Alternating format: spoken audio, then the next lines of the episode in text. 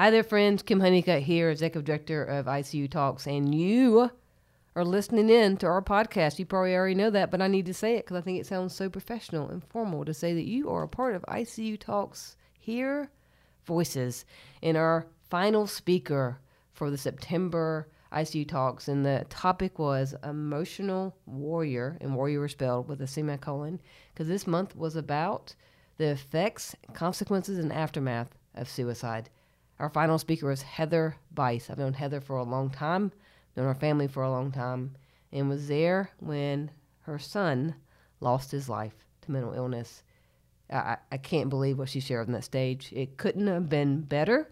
And I couldn't even post afterwards because I couldn't even talk about it. The only thing I could say after that was Jesus because it was so supernatural. So open your hearts, open your minds, and let the floodgates of the Holy Spirit come in. So, y'all can hear me? My, my beautiful flowing hair isn't interrupting my microphone? All right, that's good. Well, Kim told a beautiful story about coming and running the race, but I'm coming and I'm probably not even bringing running clothes because I have no interest in running or anything. So, but I do have an interest in ending mental health stigma and being surrounded by a tribe of people who have a similar experience to mine so we can uh, hold each other up so even if you don't run, you can come and sit with me, and um, I don't know, we'll check Facebook or whatever it is we do while, while runny people run. but it is true that uh, three years, 10 months, and eight days ago, um, we lost our son to suicide.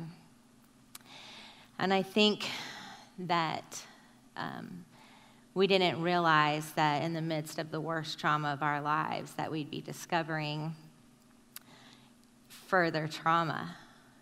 Because even as i was um, becoming uh, frozen and numb and angry and all the things that you are when you experience a loss like this i realized that i was already in a familiar place and it was through uh, the gentle kindness of the Lord that um, I began uh, releasing repressed memories of having been molested as a child.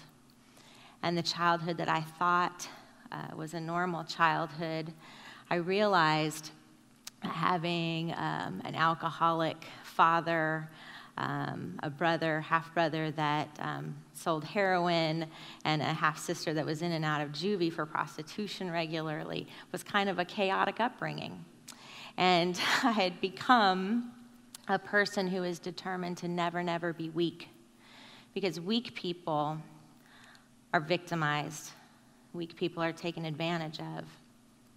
And I determined that I was going to be in control of my circumstances no matter what and I had already developed some very toxic coping mechanisms, things that kept me from feeling pain.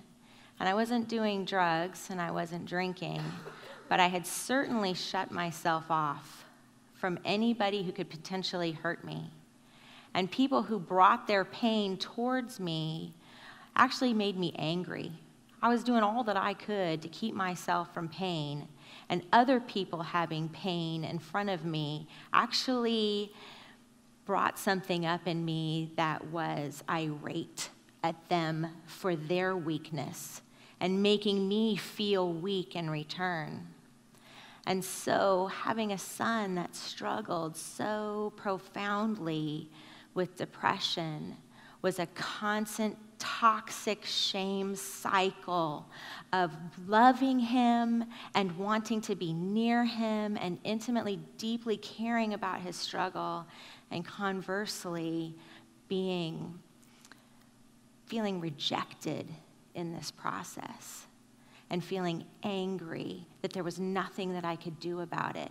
And so, in the moments when I could have been the most help to him, I was mired in a very toxic shame that kept me from being open with him and helping him when he needed the most. And I'm not going to say that I'm the reason that he took his life.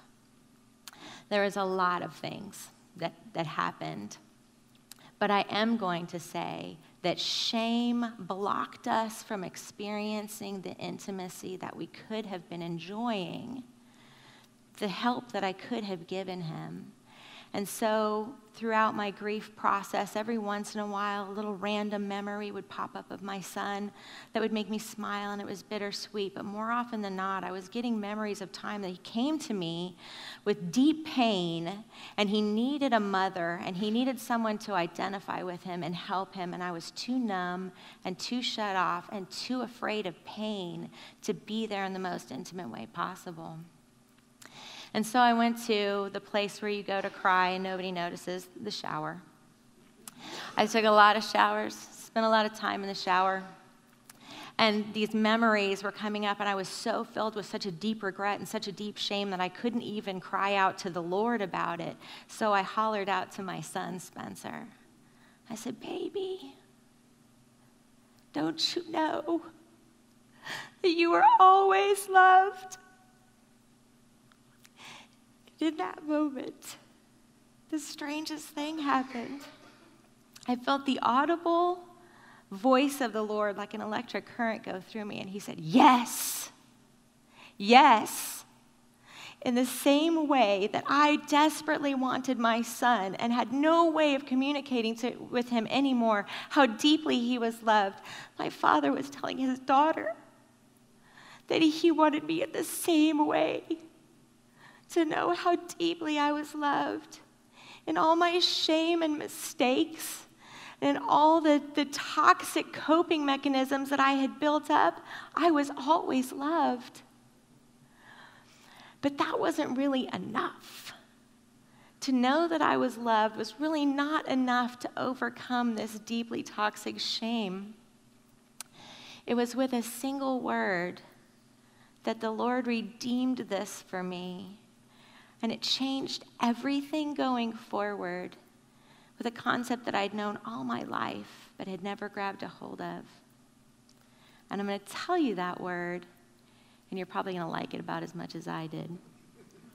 But first, what I'm going to do is I'm going to cowardly hide behind a sweet Bible story. because, because when I'm really, truly lost, I find myself in Scripture and I identify with the people and I try to think about what were they possibly thinking? What could this have meant? What kind of context was this in for them? And so I project myself all over it and I make it all about me. and, and I find myself uh, identifying with um, people in the Bible. And so I want to tell you um, about the no good, terrible, horrible day that Peter had and how deeply I identify with this. And it's um, there'll be a lot of projection, and I'll be very thinly veiled. So any conclusions you want to draw about who I am and what I'm thinking, just go ahead. You'll probably be right. But Peter is uh, is with the Lord in the last um, the last time that he's going to be with Jesus for a very long time. Jesus tells all of his disciples, "I am going to die." And Peter, in his incredibly tone deaf uh, manner, begins to start an argument up with the disciples over who's going to be the greatest in the kingdom of heaven, right after Jesus says, I'm going to die. Seems like an atypical response. But see, Peter was one of those people who was in the right place, the right time, with the right people all the time, and just shoving his foot down his mouth, just saying the wrong thing everywhere he went, not really grasping it and opening his mouth and letting everybody know that he wasn't really uh, in tune with what's going on.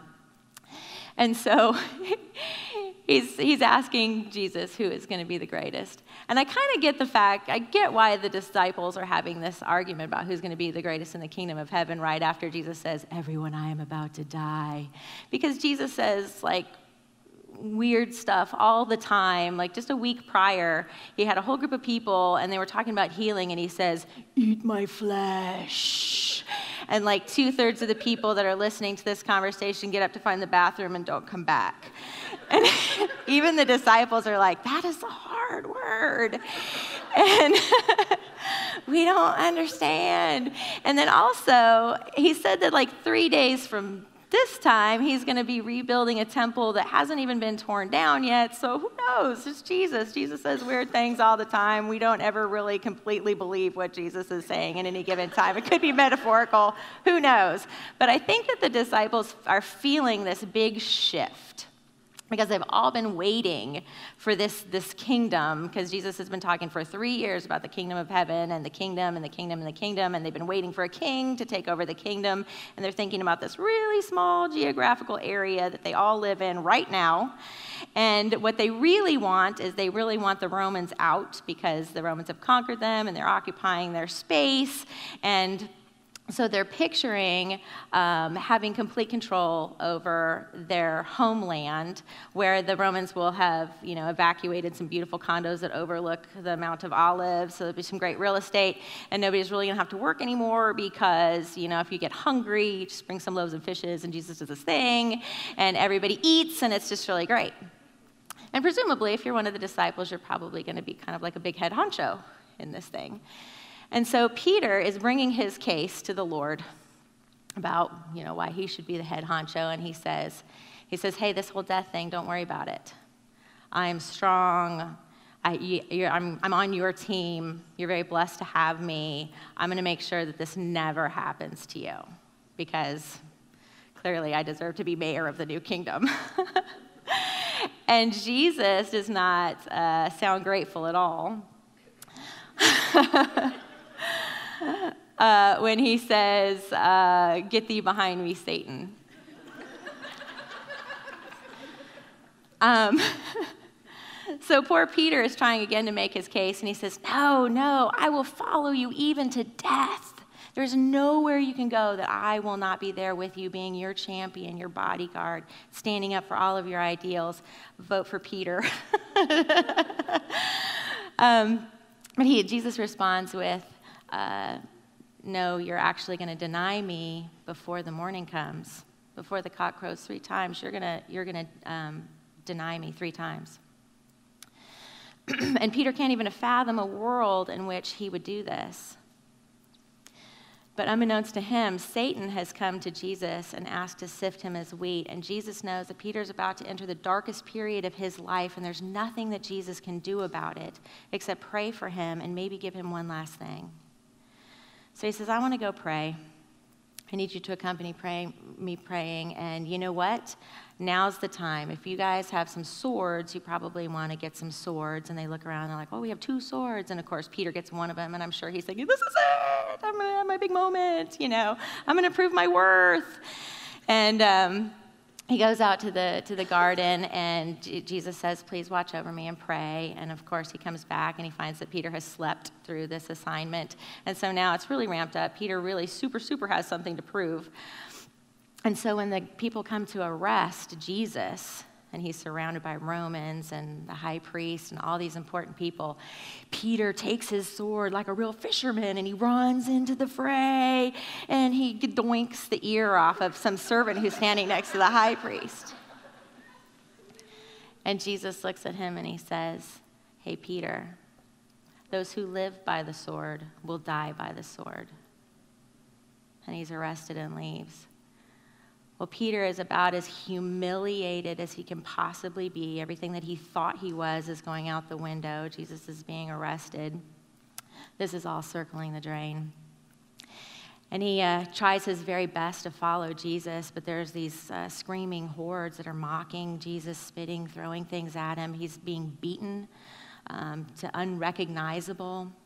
And while he's standing in a courtyard in horror watching Jesus be beaten, um, somebody comes to him who's really just a nobody, who has no power to do anything, just asks him, He's with Jesus? And he says, No. And by the time he denies him the third time, he's swearing because he's terrified and he doesn't know who he is anymore. And he has no idea what any of this means. And in his shame, um, he looks over and Jesus is looking right at him. And Jesus knows that Peter's about to enter the dark night. But what Peter doesn't know is that Satan comes to Jesus. I'm sure that he was like, hey, while you're busy dying, I'm going to torture that one. But Jesus can tell Satan later that he has gone into the garden and he has asked, with Peter on his mind, for, for God to download the sin and grief and shame and anxiety and guilt of the entire world on him so that he can take it to the cross, so that he can redeem Peter's shame. I don't think that, that Jesus really had an understanding until it happened of what it means to be separated from the Father. Because in that moment, he was so grief stricken and so isolated and so filled with terror that Hebrews says that he had to pray his way to the cross because he was afraid in the garden that he was going to die on the spot without even making it to the cross from loneliness and grief and pain. So if you've ever been in a night where you weren't sure you were going to make it to the morning, Jesus went there first so that there would be no place that you were ever alone in your suffering. And I do think that when Jesus was resurrected, he came back. He spent about a month being amongst the people, visiting the disciples. But he had a very specific personal reward in mind for himself. Something that saw him through the night in the garden, something that saw him through the terror in the courtyard, something that kept him on the cross was this moment that he had been waiting for personally. And he finds himself standing on the shore of the Sea of Galilee in Cana in the gray pre dawn hours, looking for a ship. And he sees it coming into shore. And he asks the men on board, Hey, did you catch anything? They say, No, it's been a rough night. They don't know that they're talking to Jesus. He says, Hey, why don't you let down the nets one more time? Okay, weirdo. so they let the nets down and they pull them up, and they're filled with fish. And Peter is on that boat because he's broke and he's a fisherman and his entire future had circled the drain and he wasn't who he thought he was. And he needed to make a living and he was doing the only thing he knew how. So when John says, he sees this load of fish, John says, oh, It's Jesus, it's the Lord. Peter gets really excited and he throws on his heaviest garment and he jumps in the water. And the Passion Translation says, uh, John says, because he was athletic. But I think it was because Peter really still had something to prove to himself and to Jesus. And in fact, I kind of wonder if he was like planning on walking on the water to Jesus, but it was like, oh, nuts, I guess I'll swim. and so, so Peter makes it to shore He's breathless and he's wet. And Jesus says, Hey, can I make you breakfast? So they sit down together. And Jesus says to Peter, Peter, do you burn with love for me?